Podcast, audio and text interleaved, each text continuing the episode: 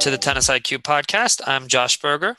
And I'm Brian Lomax. And today, Josh and I are going to talk about how to integrate mental skills training into practice. Um, obviously, when you're learning mental skills, it's going to be very similar to actually learning your physical skills. There's going to be a certain level of awkwardness to it, overthinking it a little bit, and it's not necessarily ideal to debut these things in actual competition, although I think to a certain degree it wouldn't necessarily hurt. But we want you to have some comfort level with these things and have them feel a little bit more natural and not so awkward to the point where you're overthinking.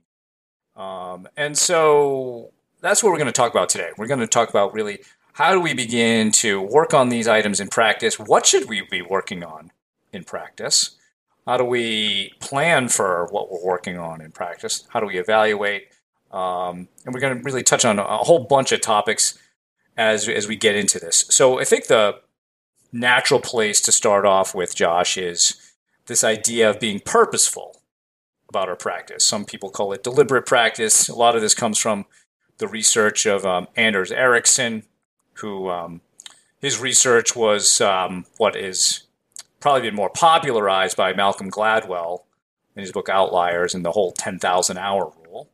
Um, and Gladwell oversimplified what Ericsson's work was about because he, looking at his his results, people could actually gain mastery in different number of hours depending on the complexity of the task as well as the the person or the learner. So it actually went from as low as 4,000 to gain mastery and as high as 40,000 hours to gain mastery. So 10,000 is kind of like a nice general average there, but um, the idea that Ericsson was looking at is it's not just about practice, just showing up at practice and going through the motions. It's actually having some real purpose to what you want to do and then being really focused about that particular thing. Um, and so I think that's really the first point that we want to get to is how do we become more purposeful with our practice? How do we look at, you know, even if it's with a lesson with a coach or a clinic with a pro, um, or you're just hitting with a friend, how can you bring more more purpose to that? So, what are some things that you think about, Josh, when you're, um, you know, helping students bring more purpose to their practice?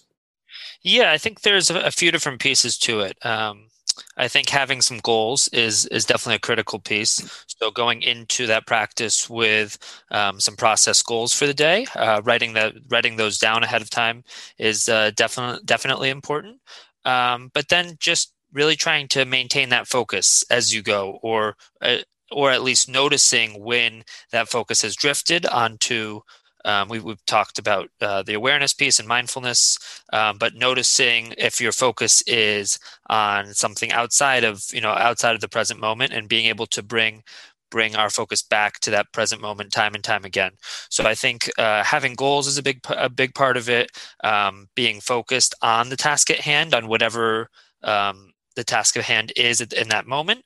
Um, also, maybe having a plan for the practice. I think the, the coach certainly has um, a, a, big role here, and maybe even discussing that ahead of time with the student. Um, and then, lastly, you know, really committing to uh, to the effort, to really having that full effort as you're going, um, whether that means uh, moving your feet, um, if that's what what the focus is, um, or really on on the mental aspect of things, where um, maybe the effort needs to be on controlling the emotions, or the effort needs to be on some other mental aspect um, for that particular practice. Um, so I, I, think there's there's definitely different pieces um, in terms of making sure that practice is purposeful, um, uh, such as having that plan going into it, such as making sure that um, the focus, um, if even if it does waver, is brought back um, time and time again. And uh, yeah, I, I think I, I, think that the last piece, the last piece is is that that communication between the the player and the coach um, to to make make sure that that they have that common goal um, and to be able to to um, sort of be able to see the finish line or see where where you're trying to head with the skill so if you're trying to practice let's say um, you know uh, the approach shot. Uh, this, this isn't just a player hitting approach shots time and time again. There's a progression that's taking place of okay, are we maybe we're starting with feeding. Okay, then we're putting it into um, a, a, point situation. Then we're keeping score. Um, but there's a progression that's taking place so that the the student or the player understands that um, why they're going about uh, with that action. So it's purposeful, and the the communication piece is definitely emphasized. And in a progression like that too, Josh, there's also you want to make sure you're building in some feedback. Yes, absolutely. Right. So some of that could be, yeah, the ball is going in, or it could be from the coach. You know, some feedback coming as as you're working on these yep. things. Um, and when we're setting process goals, you know, we're, we're obviously today talking more about integrating mental skills into practice, but process goals don't have to just be about mental skills, right? So, like working on your approach shot could be something. Um, working on certain aspects of your serve, you know, trying to increase accuracy of that, or simply working on first serve percentage, more pace. You know, there might be some physical process goals, of course. And I think the whole piece of, all right, why should we do this? I mean, I think the why should be um, could even refer back to Eric Burak's TED talk on, you know, dreaming small. The idea of 1% improvements, right? Can we leave the court 1% better? One great way to do that is to make sure that you're very specifically focused on certain aspects of your game.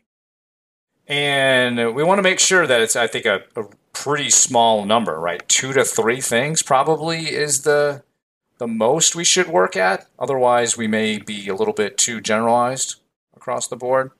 Um, so if we can be looking to get, you know, get a little bit better. I, I may have told this story before too.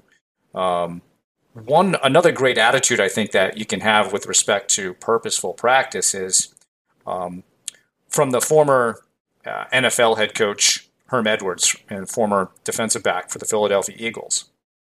In the book, uh, Toughness by Jay Bilas, who's a college basketball analyst for, for ESPN. who's a great bas- college basketball player at Duke. Uh, in his book, he talks about Herm Edwards and his attitude toward practice, which was, what am I going to get from practice today? So going into it, knowing that these are the things that he wanted to get out of it, that he wanted to get from it. And he said that that attitude helped him become an all pro NFL defensive back because the people that he was competing against more often than not, their attitude was just getting through practice. So, how many times have we all kind of felt like that? Hey, I just need to get through the next hour and a half or the next couple of hours. Or we just show up at practice and just follow what the coach is doing. And it's not that we're going through going through the motions. We're probably trying really hard, but we're not really focusing on in on, on a on an aspect of the game that we can really make one percent better that day. So I think that's you know one of the biggest reasons why we want to bring these process goals down. And I like how you said, you know, let's write these down beforehand. Um, that way, you know, I don't know if you do this, Josh, or if you have your, some of your players do this. It might even be helpful to look at it during practice or like during breaks. I know that at some uh, clubs or academies, they may even have their players write down their specific practice goals on a whiteboard and go revisit those. Um, you know, so that they're up there, everybody sees them. You you made a great point about there. It's great if the coach and the player know what the player wants to work on. That way, they're in sync, um, and and the coach can really help with that. Um, so I think that these are some great reasons to be to be doing this and bringing that that level of focus. Otherwise, you know, what are we really bringing to that practice? No, it's true. Um, and if we're, let's say, we're working on on a mental skill like like routines, for instance, and uh, implementing it, um, you know, in between points using some sort of progression, like starting starting small, where maybe it's okay. Um, we're just going to feed a ball here. You're going to you know hit the shot, then you're going to go through that routine that we've practiced, and then taking it to that next that next uh, step with uh, some sort of a point game, um, and then ultimately a more competitive situation. Um, but again, being purposeful and deliberate in terms of having specific goals ahead of time so that they know okay we're, why are we working on this routine um, what's what's the reason behind it and uh, how are we going to actually utilize this when we're in a competitive situation?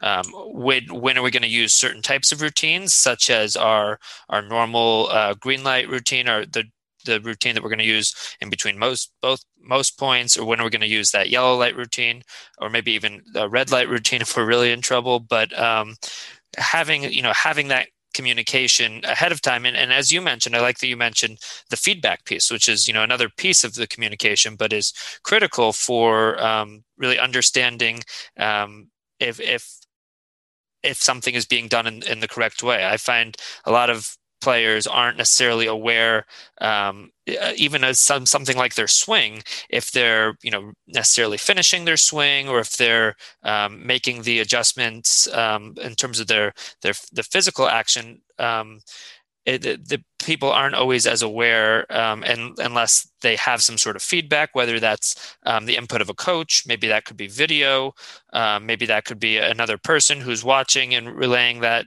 uh, feedback back to the person but um, the, the, the communication piece and particularly feedback within that is is critical. And or it could even be let's say you're working on your serve and you're trying to improve your second serve on the ad side and you're trying to get it to toward the sideline you could literally just set up like with some yellow lines or something a zone yep. that you're trying to get it into right and the feedback is whether it got in the box or not now, you may not be getting feedback on the technique or other aspects of things, but you just making your own adjustments as you see the ball land in different places, that can be, the, you know, uh, a bit of necessary feedback for you right there. So, so that's pretty much like think step one, right? Is we want to make sure we're setting some goals for the day.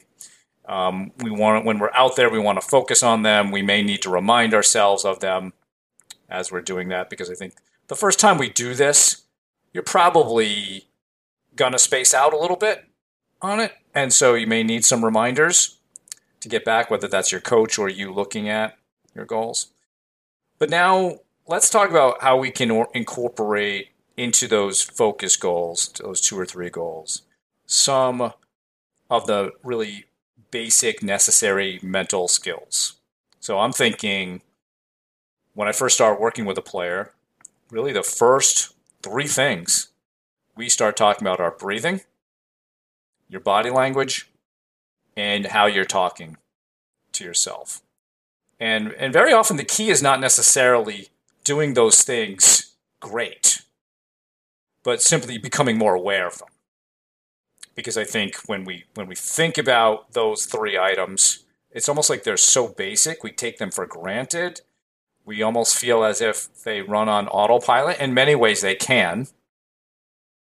Um, but if we can learn to become more aware and take more control of that, um, you know, these can actually be some great mental skills that you make as part of your purposeful practice. Absolutely, um, and I, I, like that you you mentioned. Uh, I, I, mean, I, all, all three of those are things that we that we do. I mean, from the time that we're young children, um, and people have been uh, doing the same. Most of the time, people have been doing, you know, their breathing or talking to themselves um, or their body language, as you mentioned, in that same way over and over and over again. And until they, until some sort of awareness um, is put on these things, they, they generally keep, continue to repeat these cycles. So um, no, I, I I think that's that that's a good point. and I would also add that um, for for let's say for breathing, um, if to to actually be able to see what you're doing, to to see it on video and see, okay, I I I looked really tense there in that particular moment, it would have been a good time to go through some of that breathing. Um, or um, again, to have that feedback of a coach or, um, you know, even to, um, you know, to think about specific moments in a match or in practice that um, that can be implemented. Yeah. And so let's talk about how one could work this in now. Sure. Into, into practice right? Because you and I have had this discussion offline about you know what are some really good ways of progressing through this so that um, players can build some more awareness in you know more or less low pressure, low complex ways, right? And so I think um, depending on the situation, many of us do warm up with mini tennis. Yep. Um, you know whether that's a clinic that you're doing, um, maybe hitting with a friend. Probably not so much um, before a match. I don't see that as much. I will see that on occasion. Some people starting off with mini tennis, but not not as much. Um, but mini tennis, I like is a good place to begin, at least for the breathing and the body language, or bringing some energy to the court, to focus on uh, those skills during mini tennis because mini tennis is the tennis itself is not hard. Uh, at least for most of us. I mean, if, if you're a beginner player, um, then mini tennis probably is hard. You're still figuring things out. Um, so, you know, adding breathing and body language and energy onto that may be a bit daunting. But if you're not a beginner and you are comfortable hitting the ball, then mini tennis is probably quite easy, and you don't even really need to think so much about the tennis. So it could be a good moment to bring awareness now to, all right, let me see if I can breathe and and and and release some tension. Let me see if I can bounce a little bit more here. Have really good footwork. Project an air of confidence. Um, you know, and then you can kind of build some complexity on on from that point.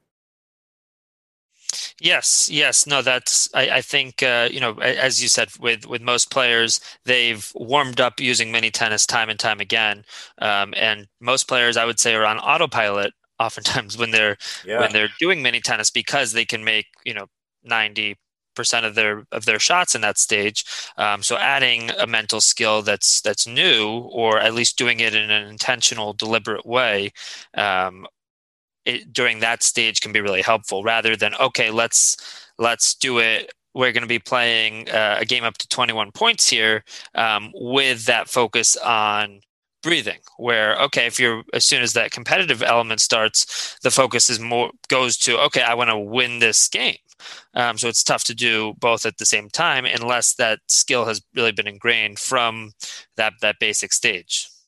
Yeah, and I think if we are able to, you know, incorporate this more into your mini tennis, you probably have seen this as a college coach. A lot of players in well, they're doing mini tennis. There's no footwork. They're just you know using their hands, and it's almost like there's no real point to it. Like okay, if you're going to do mini tennis that way, don't even bother. Just go right. back to the baseline and start hitting shots. Um, but then if you can, you know, bring more into it now, all right, we're bringing more purpose to it. Because I find that if we're able to bring the breathing in, bring good body language, focus on being loose, you start to get your body into a nice place in terms of feeling good. It will help you get more into a rhythm by focusing on those items in mini tennis. And then as you begin to back up, um, and you can continue to focus on these things, you do start to develop a nice rhythm in your game. Yeah, yeah, ab- absolutely. Um, I mean, you you definitely will feel. Um, you could think of it as you know some some sort of. I don't want to use the word zen, but you know, feel mm, feel more yeah. in line with with your body. Um, I, I, absolutely. I mean, I think uh, I not not only do are people sometimes going through autopilot in sort of those um, initial stages of the warm up in terms of mini tennis, but I think sometimes people will go back to the baseline and there's not that necessary intention on, okay, what are we trying to do here? Whether it's during um, practice in terms of that, the warm up, or, or even part of the, the dynamic warm up leading up to practice. Um, sometimes I'll see with kids, they're almost racing uh, as they're doing the dynamic warm up, really, rather than being purposeful and okay, why are we doing each of these stretches? Are we really trying to get the most out of each stretch? Uh, sometimes I see that you know people are trying to just win the race or be be the fastest one. Um, so I, I I would agree that by slowing things down and making sure that each step of that warm up or part of that um, you know that those first few minutes of practice which often is mini tennis is deliberate and especially incorporating breathing and especially making sure we're moving our feet and some of these things that may seem like minor details um, is going to set us up for having a better practice and is going to give us the best possible chance to get 1% better or to achieve whatever those goals are that we have for our, ourselves or for that player um, on that given day. Yeah, I think I've, I, I probably should have mentioned this earlier, but I think actually another good goal to focus on in mini tennis is watching the ball. Yes, we've talked many times about you know bounce hit or seeing the spin of the ball. This is a great opportunity for you to get your eyes warmed up. You know, mini tennis is a great time to do bounce hit. It's nice and slow, nice and controlled. Um, and then something I like to try to do in mini tennis, I'll see what you think of this, is I try to hit every shot to the center line. Like I try to actually hit the center line. So I'm giving not only not only am I doing all those other things, but I'm also now hitting with a little bit more purpose and control. What do you think? Yeah. No, I, I, I think that's good. I think that will give you more intention. Um, and I think just by just by doing that you're going to um, yeah you're going to be able to control the ball better. Maybe you can be a little bit more intentional about your spin rather than just trying to you know get the ball over the net any any which way. You have that that clear focus and um, that's going to lead to not only more control during the mini tennis stage but as you move it back into rallying and then ultimately into points um, should hopefully lead to more um, con- consistency and control. And I, th- I think that that all does start with watching the ball, which is a uh, is an unfortunately often neglected thing because it seems so basic. It's you know when talking to a player, and I have this conversation regularly. Um, you know, watching the ball seems like the most elementary thing. Of, of course, I'm watching the ball. How would how else would I be hitting it? But often it's it couldn't be more common for players to take their eye off it. Where if you watch somebody like Roger Federer and you see pictures of him where his his his head is still um, down on where he made contact with the ball, even after after he finished that portion of the swing, um, it, it emphasizes how important that that uh, watching the ball is and I, I, I, constantly see that when players really make that conscious effort to watch the ball through that point of contact, and again, things like bounce hit really make a make a huge difference here. Um, or I, I, think we've talked a little bit about about gaze control. Um, I know you've uh, worked with, with players on that, Brian. Um, but you know, starting with things like watching the ball, or be you know moving our feet, or being intentional about the control and really where we're aiming um, is going to lead to greater dividends through the rest of practice. And um, that is going to just starting with intention those first few minutes is going to lead to a definitely a higher quality practice. Yeah cut down on errors. You know when we talk to coach bill Tym and about his corrective methodology you know watching the ball was the first question you know after you make an error did you make solid contact with the ball Yep. And if the answer is no, the, the, the correction is watch the ball and emphasize your follow through. And that probably takes care of a large percentage of our unforced errors. Because even you know hitting it late is really probably not making solid contact with the ball, and and so um, yeah, by bringing these like little very basic skills to the beginning of our practice, you're warming them up now for when you do move back to the baseline and you start to do more complicated things with your game that you know will need more of your attention. Um, you know and so i think you know if we were to if we were to design a practice right we could start off with this mini tennis piece then maybe move back to a, a 60 foot line if the they have it um, um, or halfway between the service line and the baseline and then back to the baseline. And start to so what's happening in that progression is the tennis is becoming a little bit more complex right? Because we're adding distance between the players. Um, but we're still trying to maintain that focus on the basics breathing body language watching the ball feeling loose doing all of that really will set you up to feel like you said earlier maybe not quite a zen moment but will feel like kind of in sync a little bit more aligned will feel like that ball is really like our racket head is really flowing through that ball, accelerating through it. And it, to me, that's like the point of the warm up is to get to that place.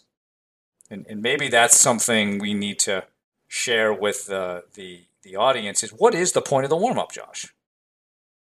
Yeah, I, I think you're you're hitting on a good point that we're we're trying to find that rhythm. We're trying to feel our strokes. Um, I, I, think if we're in a competitive situation, you know, we, we want to be aware of, of that other player uh, our opponent as well. But certainly during during training, it's yeah, it's we want to be feeling our strokes. We want to be you know figuring out the the timing of the court. Is this a faster surface or slower surface? Um, but yeah, we want to be aware of the the follow through of our strokes. Are we if there's a certain um, change or adjustment that we've made to our stroke recently, we want to be aware of whether or not we're doing that on a regular basis um, and really making sure that we're going through um, and making that that change or adjustment to our stroke each time.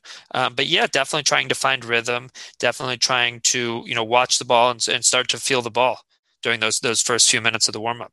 Yeah, because I I guess the reason I bring that up is I've heard many players sort of after match tell me, "Well, I didn't have a very good warm up," and and then that how somehow is a reason for not playing well.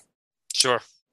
And um, and I think it very often the the players who say such things don't necessarily know what the real goal of the warm up is. Like you know, I think you just stated it extremely well. Is what we're, where we're trying to get to. But how many players are actually trying to that they're judging their warm up? on something else, like oh they made mistakes or my warm up wasn't perfect or I was missing that shot in the warm up. Um, that's the place you want to miss shots. That's the whole idea, right? You don't expect to be perfect in the warm up, and the idea is all right. You know, hit your shots, make the mistakes, but then slowly make adjustments so that you, by the end, you feel in a good place and the, the shot is operating and, and working the way you want to. Um, so I think it's very important to not be judgmental about how we're performing in the warm up and to understand its purpose. Absolutely. Absolutely. Um, I guess as we transition to you know to other other stages of practice um, and i know i have some thoughts on this both from my own experiences um, as well as uh, my my research and, and my dissertation um, into mental toughness in, in tennis and college tennis um, but I, I know when we were talking off air about um, adding pressure to practice to yeah. try to simulate you know simulate match situations um, what are some things that that either you've done or you've seen that has uh, been helpful to to add pressure to to practice situations and, and simulate what players will experience in a match? Um, I think we can generically come up with a bunch of situations that most players struggle with, right? So we've both been college coaches, so one that you'll hear all the time is is the approach to deuce points. Yep. And Especially so with no ad. Yeah, exactly. You know, and so that's both on the men's and the women's side. Um, we're seeing also more of that with UTR events. We're seeing more of that even in USTA events in which they are trying to get through many matches in a short amount of time. Um, so I would say, you know, the no ad point is starting to become more and more prevalent. And so we want to make sure that we are practicing that, that we have a play for that, that we also have a mentality for that. Um, because probably everybody listening to this has lost some deuce points and has had a match. Well, I lost all the deuce points, or I lost most of the deuce points, and um, then that thought pattern can recur in later matches, and therefore leads to probably less success here than normal, right? So I think working on deuce points is something that has been successful.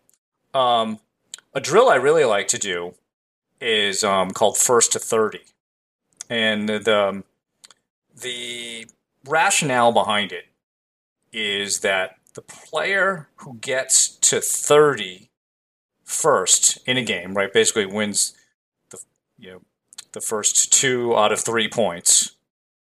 That player statistically wins that game about 80% of the time. So the game by playing first to 30, we're putting a lot of emphasis on those first few points in a game. And you can play a two out of three set match with that scoring format in about 45 minutes. So you get a lot of a lot of play there. And uh, what I like about that is it gets players, you know, especially when they're serving, to really pay attention to those first couple of points of their service game. Um, now, when you're serving, uh, this is especially true in men's tennis, um, you're more likely to win the game. And, you know, the probability of winning the game, like when you're up 15 love or 30 love, is very, very high. And so we're really taking advantage of that is we want to get off to those good starts in games. So that's that's one game that I really um, have liked doing. And you get, uh, like I said, you can get a two out of three set match done in 45 minutes or less. That's great. No, I think I think our our listeners will will definitely could should should definitely um, practice that um, because as you said, if you're if in a real match you're going to win 80% of the time when you get to 30 all shouldn't we be or, or, sorry when you get when you're when you reach 30 first shouldn't we be practicing getting to 30 yeah. and have that as a skill that we're practicing regularly i think practicing deuce points, um, as you said, whether it's in a no ad or an ad situation, um, practicing break points as well, um, doing dice breakers, which some of our uh, listeners may be familiar with, where you actually um, you can actually roll dice or you can sort of simulate it, but um, putting players in a situation where it's sort of random what the the score is going into the tiebreak. So one player typically has this the pressure of having to close out um, the tiebreak because they're ahead, and the other player is sort of fighting back and trying to claw back into the tiebreaker. Um, maybe you roll the dice and it's six two to start, and you're going up to seven. Does um, and is one player has the uh, you know four four set points or um, simulating that experience of having those set points and trying to close it out, where the other player is in the opposite situation. Um, but actually, from my from my dissertation, um, where I interviewed 11 uh, college coaches, uh, this was actually the biggest theme that came up. That uh, we want that in order to build mental toughness, we uh, coaches ought to find ways to uh, increase pressure and to simulate match environments. Because if we're practicing in sort of a loose way and sort of this um, you know anything goes type of way and then all of a sudden players are in stressful high pressure situations uh, on match day then they won't be ready for it in, unless they've really gone about the process of learning you know learning how to play in these types of situations and practicing them.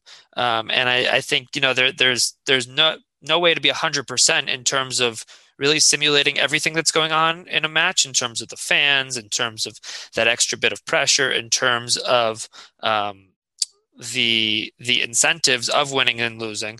Um, but there's there's a lot that can be done in terms of okay, can we actually add an incentive here? Um, and I think there's creative things that um, players can do to ha- to have some incentives with other players or coaches can do as well. Um, but to try to do whatever we can to simulate um, to simulate pressure and simulate a match on the practice court, I think is going to to serve players best. Yeah, and you know, not only incentives, there could be some consequences. We don't, you know, probably be careful about some of that with respect to punishments or whatever. But you know, we, we do because you know, real match, we often feel more like we have something to lose, and so we want to try to recreate some of that. Um, you know other types of things these these can be done more maybe in team environments but um giving players the option to say cheat once in a set so that the other player has to learn how to deal with that. Um, those types of things. I know we at, at, when i was at bryant we did some things with um, having guys cheer for one player versus another. So to create some you know crowd type of um, some pressure there as well. So yeah, you can get creative and, and try to build in these these things. You know, because as you said, um, this is what successful college coaches have done. This is how they've built mental toughness in their players. And if you look at maybe the opposite of what those guys have done, you know, what would the opposite be? It would be strictly doing drilling.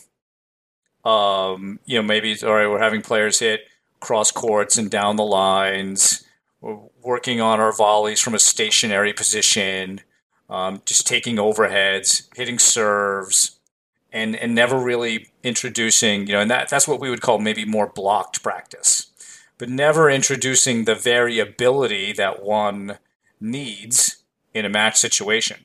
And so while block practice has some purpose to it, it's not like we should never do those types of activities.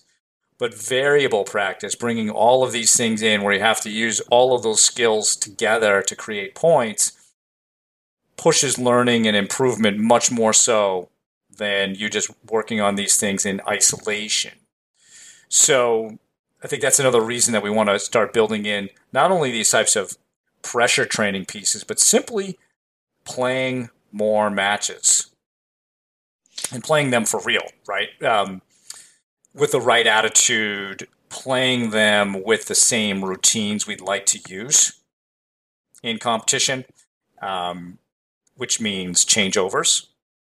So you know, let's sit down on the changeovers and take some of that stuff seriously. Do what we would do in a, in a normal match, and that that I think can be a struggle for for a lot of players is to to to take that practice match um, with their friend or their teammate that seriously. Um, but to be, if you're going to really improve your game, that's what you I think you need to do. I, I would agree, and I think you've made um, an important point. Maybe maybe it was in our our conversations, but what what really we're practicing here is is competing, and that skill of be of competing and of being a great competitor. Um, I think sometimes with with teams it can get a little bit tricky in that a lot of the players are very close, um, and they're friends or maybe they're roommates, um, or maybe there's some personal dynamics between players. There there generally is, um, but it doesn't need to get. It doesn't need to be about um, one player beating the other player. It can be if, if this is practice time and we're a team, let's both practice the skill of training for match day of competing of being of doing everything that's going to make me the best possible competitor when we're not on the practice court when all of a sudden the match is on the line when all of a sudden we're playing for our team. Yeah i think that that's an important point. I think the other thing with teams and we've since we've both worked with colleges we've seen this very often. They feel they're being judged about what position they might be in in the lineup or whether they're in the lineup or not. And so I think as coaches, it behooves us to make sure that we're setting the right context for why we're playing matches. Um, that you know m- maybe some matches we do want to count for you know we're thinking about the lineup, but for a lot of the other ones, it should be no. We're just practicing competing so that we can you know play this team coming up much better. Um, I mentioned to you earlier, you know, I've worked with some volleyball, college volleyball teams in, in the past, and um, I would go to their games and I would see that a lot of times at the end of sets, the quality of play would disintegrate. Not you know, not just one team, both teams often would have that problem. And then I'd go to practice, and I remember going to practice, you know, a few days uh, a week for this one team, and uh, decided to approach the coach that next week and I say, "Yeah, I noticed some. You guys never play any sets, and the biggest problem the team has is like when it gets to 18 all, they don't seem to know what to do. So when are you practicing that?" And uh, it, took a while for the coach to get her head around that. Um, but eventually, she she understood that a big part of being a great volleyball team, as well as being a great tennis player, is learning to navigate the journey, and we'll bring it back to tennis from zero to six. How, you know, and there's a lot of situations that can pop up on that journey that you need to practice being in, need to have the right mindset, need to know how to use your mental tools breathing and body language, watching the ball, having the right mindset. And if you're never, you know, practicing that journey from zero to six, it's going to be very difficult for you to be successful when it really matters, right? And so by doing this pressure training, this simulation, practicing stressful situations, practicing more matches, it begins to feel more and more normal. You know, so it's almost like you're developing this self belief and self efficacy of like, oh, It's not like I've never been down a set and a break before. Yeah, come back before from, from that. Whereas if you've never really experienced that, kind of freaking out. I don't know what to do in this situation because I've na- I'm rarely here. I've never co- overcome that situation. And you see, I think you see this with players who um, have had an extended period of time off. Maybe yeah. a player um, took time off for a period, for a reason or had an injury, and then all of a sudden, maybe they you you hear this. Oh, I, I don't feel match tough right now, um, where that that skill of competing has actually gotten a little bit rusty. Where okay, I haven't just haven't been in this situation for a while. Um, you see somebody like Andy Murray who uh, had significant injury, took some time away from the game, and uh, you know, you, as he comes back, maybe um, you you can see some of those those nerves a little bit more in those some of those uh, bigger moments, uh, and it really is a skill. Uh, I, I, think to some of the conversations I've had with junior players, um, where we we host um, you know a, an in club tournament, um, but some of some players who haven't played in the USTA tournaments, um, you know, getting starting to get that process started of playing tournaments and of um, recognizing the need to to play more match play so that you can best prepare yourself for some of these situations that are inevitable as you're playing in a tournament. Okay closing out a set or being down a break um, and if you if you've had this situation of being in that um, being in that position before and okay what did i do last time i was down a break that was successful for turning the tide and uh, ultimately winning that set. Okay, I changed up my tactics slightly. Um, okay, I was uh, playing poorly in the beginning of the set last time, but I really doubled down on um, trying to identify what what I was doing wrong, or just not letting negativity take over my game in that moment. Okay, I remember I did that last time, and that that helped me. Okay, I'm, that's going to be my game plan. That's going to be what I try to do this time around. I'm in that same situation. So, um, yeah, ma- match play and putting ourselves in these higher pressure situations on the practice court is ultimately going to serve us best um, and is ultimately going to help us as a competitor and to become a more complete uh, tennis player. And I think, you know, let's look at a situation like that where we're, you know, we're, we're say we're down a break we can be using some of the things that we're doing off the court, meaning, like if you and I were working together, Josh, we might come up with a plan for being down a break. Um, I read an article the other day that was on LinkedIn about presilience, so it's like resilience, but it's with a pre in front of it. And the idea is to be um, trying to understand some of the situations, some of the things that could go wrong, so that ahead of time we have a plan for it. And so we could work on okay, what do we want our thinking to be in that moment? What do we want our emotions to be? What do we need to focus on in that situation uh, so that we can perform better? You know, get get the break back. Um, so when we go then and play a match and the situation happens, now it's an opportunity for you to practice your your plan. Right? You you understood that this could happen. Now we practice it and we see how it goes, and then we can make adjustments based on that. And so that's actually, I think, a good activity that's sort of off court, but then needs practice on the court. Is think about a lot of the things that could go wrong in a match, or um, even just the, the stressful situations work through those on paper in terms of how you'd like to, your attitude to be, how you, you know, what emotions you would like to experience here, what you would ultimately like to focus on, um, and then go out and make that part of your your practice. Um, and I think because not everybody may have necessarily come back from a breakdown, but if we have a plan that you know they could work on with someone like me or you, then you at least have something to try then we could probably build some, you know, some confidence around, okay, what worked there, what didn't work. Okay, let's let's shift your plan a little bit and, and go from there. And that situation may not seem as daunting Correct. if you have that plan uh, in your back pocket. Right.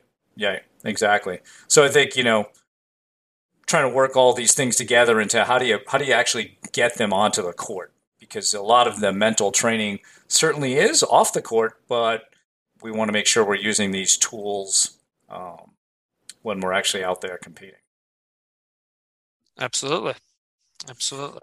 So, is there any last things, Josh, that we should bring up with respect to mental skills in practice? Um, not nothing particular. I mean, I think um, you know our, our listeners can can think about uh, a lot of these things the next time they're on court and trying to be purposeful about you know a, a specific goal for that day, um, trying to you know simulate simulate match situations as much as possible, thinking about maybe playing more matches to just simply get those reps in of those situations that are undoubtedly um, going to occur when you get out there.